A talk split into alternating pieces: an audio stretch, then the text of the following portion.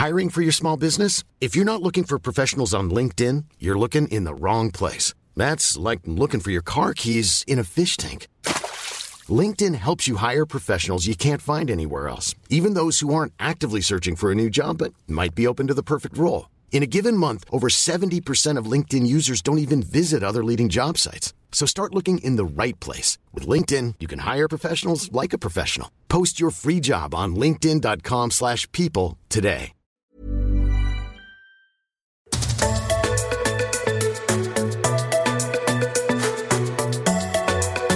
Welcome to My Millennial Career. My name is Shelley Johnson. I'm a HR consultant at Boldside, where I help leaders build epic team cultures. At the time of this recording, I've just got back from Perth running a team culture workshop with Everest Wealth, who are good friends of the My Millennial Money community. Absolute legends. It was the best day. If you want to invest in your team culture, or you want to hit your boss up to invest in your team culture, DM me on LinkedIn or find me on Instagram under Bold Side and let's chat about how we can work together. Okay, today's episode. It's been a while since I've done a solo episode, so that's what you're getting today. And Jess Pearson from the My Millennial Money team suggested this idea of what if you do a reverse on 99 ish boss problems and do the 99 ish employee problems? So the common problems that managers, leaders, business owners talk to me about as a HR consultant. What are the things that employees do that don't go down so well at work? And they're the kind of things that I see employees do that, that sabotage their career or sabotage their prospects at a particular organisation. So I'm going to share the 99 ish employee problems that I see commonly in HR so that you can steer clear of these issues or identify maybe if they're something you struggle with. I'm going to share the antidote to each problem as well. And when I say 99 ish, I really mean five. I think it's I, I, think it's four or five I've got listed here, but they're the common problems I see on teams around Australia. Let's do it.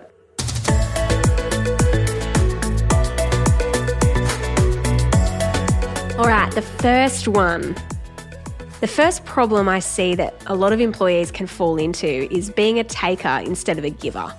Adam Grant's book, Give and Take, is amazing. We'll put a link into the show notes for this. And he talks about this idea of givers and takers. And he defines a taker as someone who is self centered and self obsessed at the expense of others. So they're driven by the desire to succeed, but often that comes at their team members' expense. On the flip side, he defines a giver as someone who's driven to help others succeed. And they're the type of person who realizes the highest form of success happens when the people around me also succeed. And it's not me, I have to win at the cost of other people. It's we win together. So it's this mindset of we rather than being me centered. And if you're on a team right now, you could probably think about some people on your team who might fall into that category of takers. But often it's easy to project onto other people and we kind of go, oh, yeah, I know one of those takers. But sometimes we don't do the self reflection to work out, am I a taker? like, am I the problem? And I want you to do that. I want you to think about, could it be me? Could I be a taker? And if you are, the first step is acknowledging there's a problem. The second step is, well, how do I build some of those giver qualities?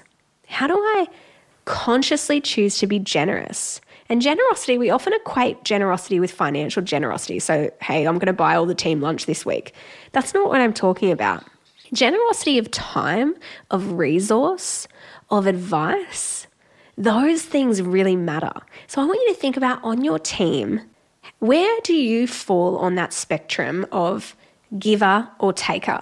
And if you're down that taker end where you're constantly thinking, what's in it for me? What can I get out of this? How do I maximize this for personal gain? I want you to start to see ways you can shift towards being more of a giver. Because as you give more to the people around you, you help elevate them and you get a deeper sense of meaning from your work, but that also elevates you. And some of the best leaders you'll ever work for are givers. The worst leaders we ever work for are takers. No surprise there. They're the person that they're the person that takes credit for other people's success or they have that kind of transactional mentality. Whereas what I want for you and what I see great employees do is they have a given mindset. Now, the only like asterisk or caveat I would have in this, you just have to also have good boundaries. So we can be a giver and be generous with what we give to others and still have healthy boundaries. Because one of the downsides or the dark side of being a giver is that you're more susceptible to burnout, you're more susceptible to being taken advantage of. So we just need to be mindful of okay, I want to be generous, I want to be driven to help other people succeed, but I also need to have some of those healthy boundaries so that I can do that in a sustainable way in the long term. So, the first problem, I'm just going to say this again, is when employees are takers instead of givers. And the antidote to being a taker is to have a we mindset, not a me mindset. Okay, number two, one of my favorite topics of conversation. The second problem I see so many employees fall into the trap of is entitlement. And entitlement sucks the life out of teams. Entitlement is weird. It gets thrown around so much. I remember like a few years back, everyone saying, oh, millennials are so entitled, and now it's Gen Zs are so entitled. I think as people, we're all susceptible to entitlement. But I want to just spend a moment before we get into how this problem outworks in your career. I just want to define for a sec what entitlement actually is. Because we, we, we talk about the term so much, but what does it look like? And a sense of entitlement is a belief that you're owed something without having to work to achieve it or earn it. If you think of a professional sporting team, entitlement is kind of like a professional athlete saying, I don't have to go to training. I've got the position, I've got the jersey, and I'm just going to show up on game day. I'm just going to be there for the sexy stuff, like the cool stuff where I'm up front, I'm visible, I'm seen, but I'm not going to put in the hard yards behind the scenes and earn my spot. It's this mindset of, I'm owed this position, when really every athlete knows you have to earn your spot on the team. You have to show up consistently to training, do the hard yards, do the work when no one's watching in order to keep your spot on the team. And I think that's something that people might find challenging or rub them the wrong way. But at work, I see this a lot, and in HR, we see it a lot where employees who have a sense of entitlement will almost act in that way, where they feel they're owed something, but they haven't really worked for it. And from a boss's perspective, if we take off our employee kind of view and we look at it from what is this, how does my boss see this? It really rubs managers the wrong way when people come in with this mindset of you owe me. Now, it's funny because entitlement is, I think, quite insidious. It's really hard to spot in ourselves and requires a really high level of self awareness. I had one of my clients who I do HR work for call me a while back and they had a brand new employee ask for a 10K pay rise in the first three months. And she was kind of like, what do I do? Like, how do I handle this? Because that person isn't doing the bare minimum of the role yet. So I can't, they're not even doing, like, it's, it's like they're not even doing the fullness of the job that they've started in, let alone in a position where I would consider them for a 10K pay rise. They'd just been hired. But in that three first three months, they're already thinking, hey, I'm owed a pay increase and they haven't earned it or, or demonstrated that value yet. And I think that's an extreme case, but we all have minor versions of this. And one of the things that I've been doing for myself is working out when I have, it's usually comes up, entitlement is usually linked to a sense of resentment. So if you can spot in you, oh, I feel resentful towards my boss, or I feel resentful about this particular thing, I want you to just do a little sense check on is this a, a sense of entitlement coming up? Is there something that I feel that I'm owed that maybe have I actually worked for that thing? So, entitlement is this kind of insidious, hard to spot problem. But I want to share with you the antidote because the antidote to entitlement is like gold in your career. Like, if you can catch this, if there's one thing you take away from this episode today, take this. The antidote to entitlement is gratitude. Gratitude is like the breath of fresh air on teams. It's that sense of appreciation. If you can figure out how do I create a culture and a practice of appreciation, how do I genuinely be grateful for the things that I have on this team, that creates opportunities for you. So I want you to think about what can you be grateful for in your current workplace and then how can you communicate that gratitude to your boss, to your team, to someone to your to the business owner, whoever it is. I want you not just to be grateful for it, so not just to internalize, okay, I feel really thankful for this opportunity. I then want you to communicate and express that gratitude and appreciation. Had a business owner recently, they sent their employees to a conference and it cost roughly 20K to have the team go away for the night. It was a good career opportunity, but but not like something super out of the ordinary, right? Like lots of businesses pay for employees to go to conferences. And the CEO told me how one of their employees afterwards wrote them a card thanking them for the learning opportunity. It's like a handwritten card. And they said, Hey, I just want to tell you, I really appreciated the opportunity of going to that conference. Here's what I took away. Here's the things that I learnt. And I really appreciate these opportunities. The CEO was just blown away that their employee would think to do that. And the gratitude and appreciation made them want to create more of those opportunities for that particular employee. I think it's funny because it's something small, but if you think really intentionally about how can I show and express gratitude? Firstly, it's the antidote to entitlement. So it reduces that sense of entitlement, but it also creates those opportunities for you and it brings more of that awesome stuff that you're wanting into your career. So, whatever you think about gratitude journaling, about all that stuff, I don't really care. What I want you to get out of this is Find ways of expressing your gratitude and appreciation for what you have in your career now, and you will find that you'll get momentum and get more of those things just as a byproduct. And your boss will love it. So this is why entitlement, it's a big problem, but the antidote, gratitude, is something that will unlock opportunities for you. Okay, the third employee problem I see is defensiveness. It's a real it's a real killjoy. If you've ever had to give feedback to someone and they get really defensive, it's just the worst. I'm putting my hand up because I, I am this person, but I've also had to give feedback to people when they get defensive. And it's kind of one of those things where you can visually, you can see their facial expressions where you're giving someone feedback and they just get defensive and they shut down or they have like a look on their face, a really sour kind of expression and you're like, oh no, this is not going well.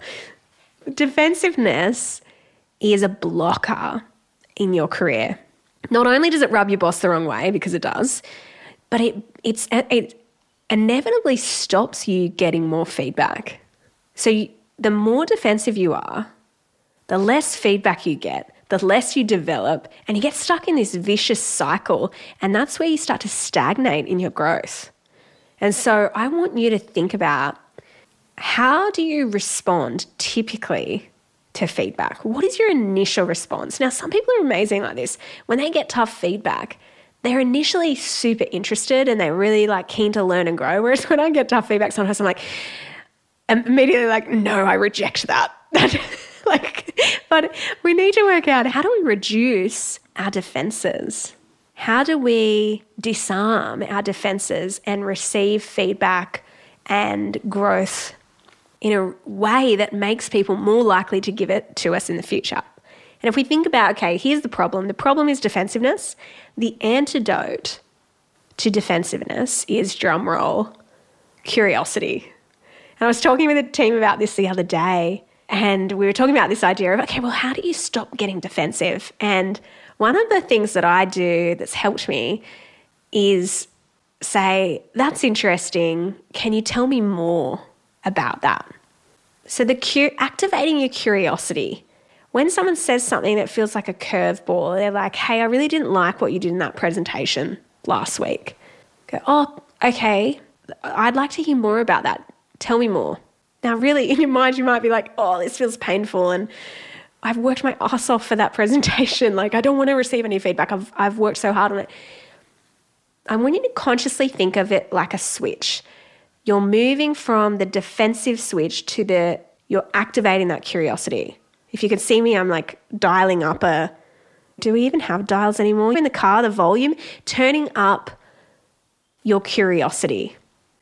So tell me more is a good one. Say more. I'm really keen for your perspective. What do you think I could do differently? Any of those questions are activating curiosity and lowering your defenses. If this is something you struggle with, the other thing I would recommend to help you if you feel defensive at work when you're getting feedback would be to simply say, I feel a bit defensive, but I really want to hear you.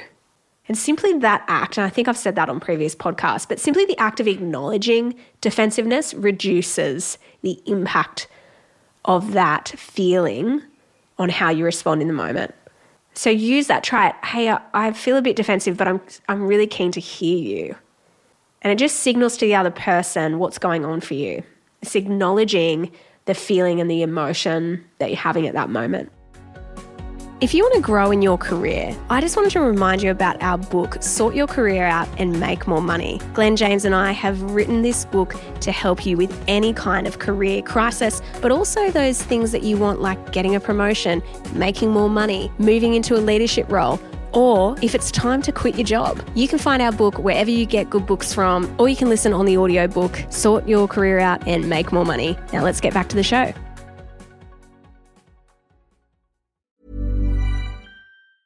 Burrow's furniture is built for the way you live. From ensuring easy assembly and disassembly to honoring highly requested new colors for their award-winning seating, they always have their customers in mind. Their modular seating is made out of durable materials to last and grow with you. And with Burrow, you always get fast, free shipping. Get up to 60% off during Burrow's Memorial Day sale at burrow.com slash ACAST. That's burrow.com slash ACAST. burrow.com slash ACAST. I'm Sandra, and I'm just the professional your small business was looking for. But you didn't hire me because you didn't use LinkedIn jobs. LinkedIn has professionals you can't find anywhere else, including those who aren't actively looking for a new job but might be open to the perfect role, like me. In a given month, over 70% of LinkedIn users don't visit other leading job sites. So if you're not looking on LinkedIn, you'll miss out on great candidates like Sandra. Start hiring professionals like a professional. Post your free job on linkedin.com/people today. All right, employee problem number four cynicism. Cynicism or pessimism, however you want to call it, whatever you want to call it, is an energy drainer. Cynicism is an energy drainer on teams. Have you ever been in those meetings where you've sat there? you've, you've sat there, I'm laughing because I can think of so many where either I've been in them, running them, or I've been the person, the cynic in them. So I can see both sides.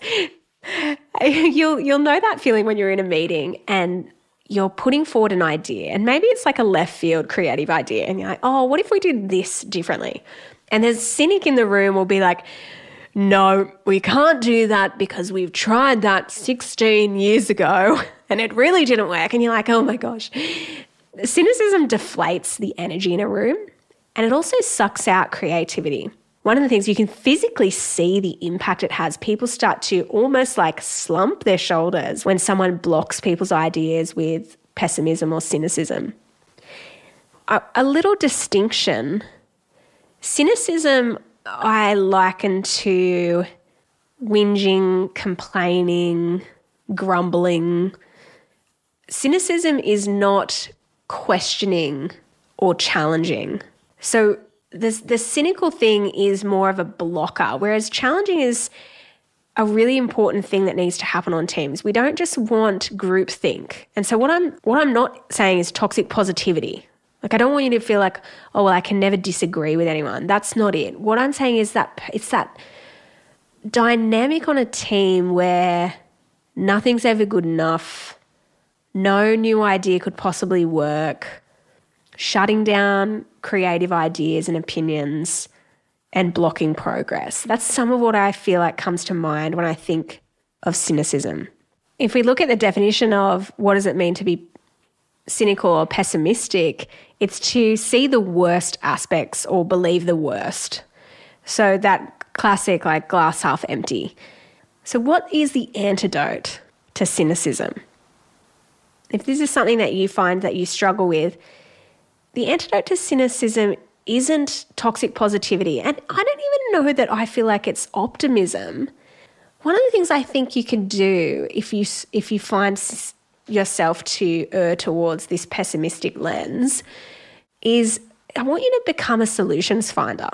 So often when we're in that kind of cynical mind frame, we're really focused on here's all the problems and they can't be solved.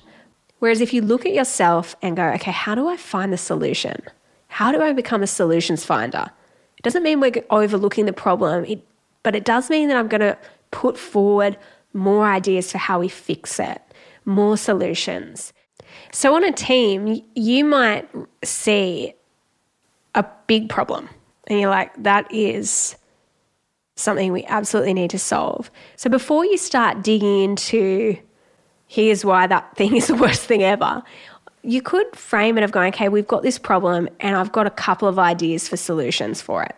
So you're A, you're still acknowledging that there's a problem. You're not glossing over it. You're not kind of pretending it doesn't exist.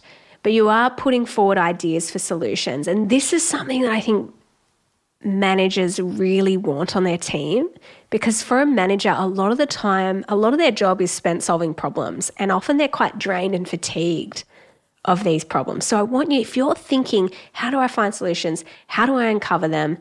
How do I offer up ideas?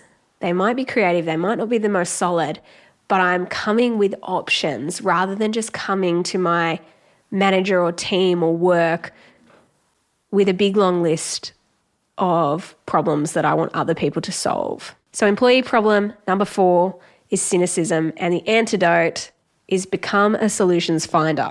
The fifth employee problem I see is a lack of initiative. So, it's the vibe of I'm going to sit back and wait to be told what to do rather than finding out, okay, here's what I think we should be doing and putting that to my manager. I'm going to wait for them to give me instructions. And this one is tricky because often I see people not take initiative because of a fear of failure. So you might be thinking, I can't take initiative because what happens if I get it wrong? Or I can't take ownership over that thing because I, no one's really given me permission. One of the things that I know employers love is when employees take ownership over their work. So they really step in and they're like, let me own this thing for you. I can see how end to end we could do this really well and I'd love to own it. That sense of taking responsibility, it's like you're lifting. If you think about your boss, your employer, your manager, and they've got this weight that they're carrying on their shoulders, when you come along and you say, I, I think I can do that thing, and I, I reckon I can do it in this way and help you, you're like taking that weight off their shoulders. That means that they can then focus their attention on other things, but also it gives them more trust in you to go, okay, cool. Joe's going to own that thing now that I've been carrying for like the last two years. What a relief.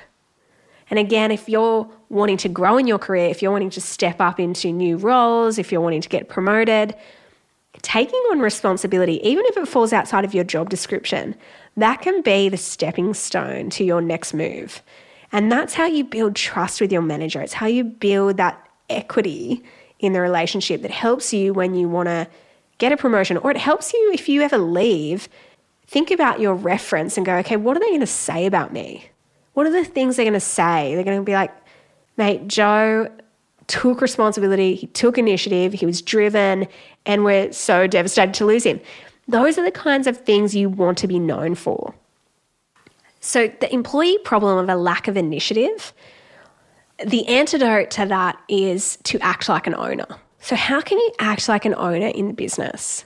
Because the people who act like owners, who step up, who are proactive, who take responsibility for stuff that others wouldn't, that have a stronger career path at that particular business, but they also create other opportunities outside of it. So I want you to think about in your job right now is there anything that I'm doing? Is there any areas? Are there any gaps in our team that I could step in and take ownership over? Are there things that I can see my boss is carrying that I could potentially step up and help them with? And by doing that, and you can even ask them those questions. Hey, I've noticed this.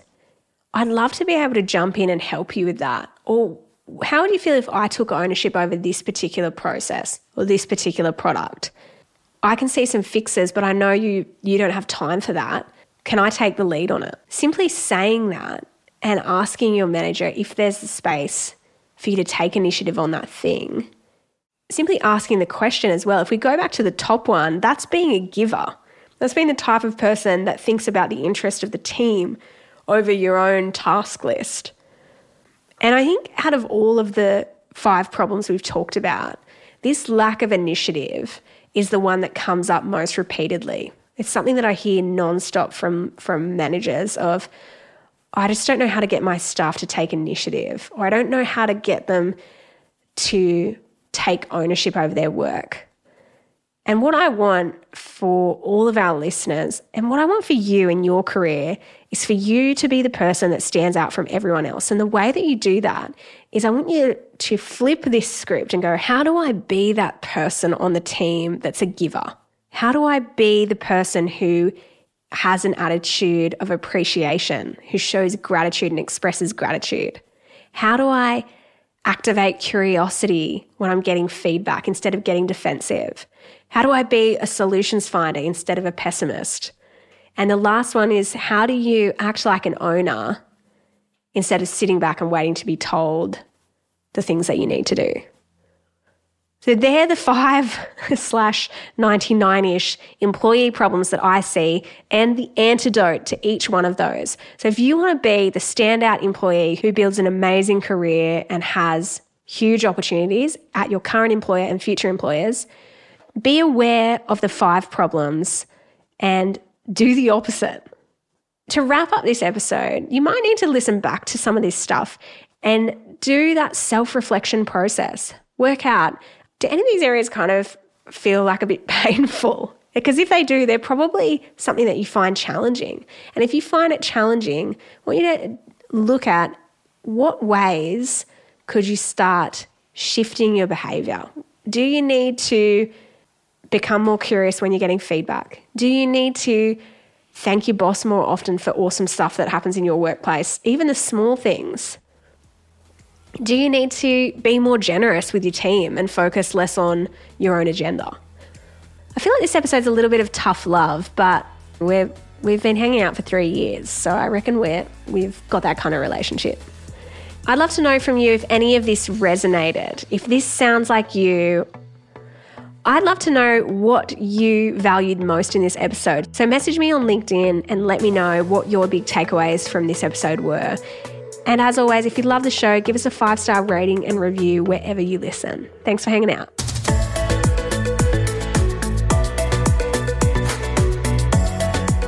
We acknowledge the Awabakal people, traditional custodians of the land on which our studio sits, and pay respects to their elders, past, present, and emerging. We extend that respect to Aboriginal and Torres Strait Islander peoples who may listen to our podcast. We love learning how to do all things well, which is why we have a bunch of different podcasts on a variety of topics. So go and check out My Millennial Investor, My Millennial Money Professional, My Millennial Property, My Millennial Money, My Millennial Daily, and Retire Right. Find these wherever you get your podcasts.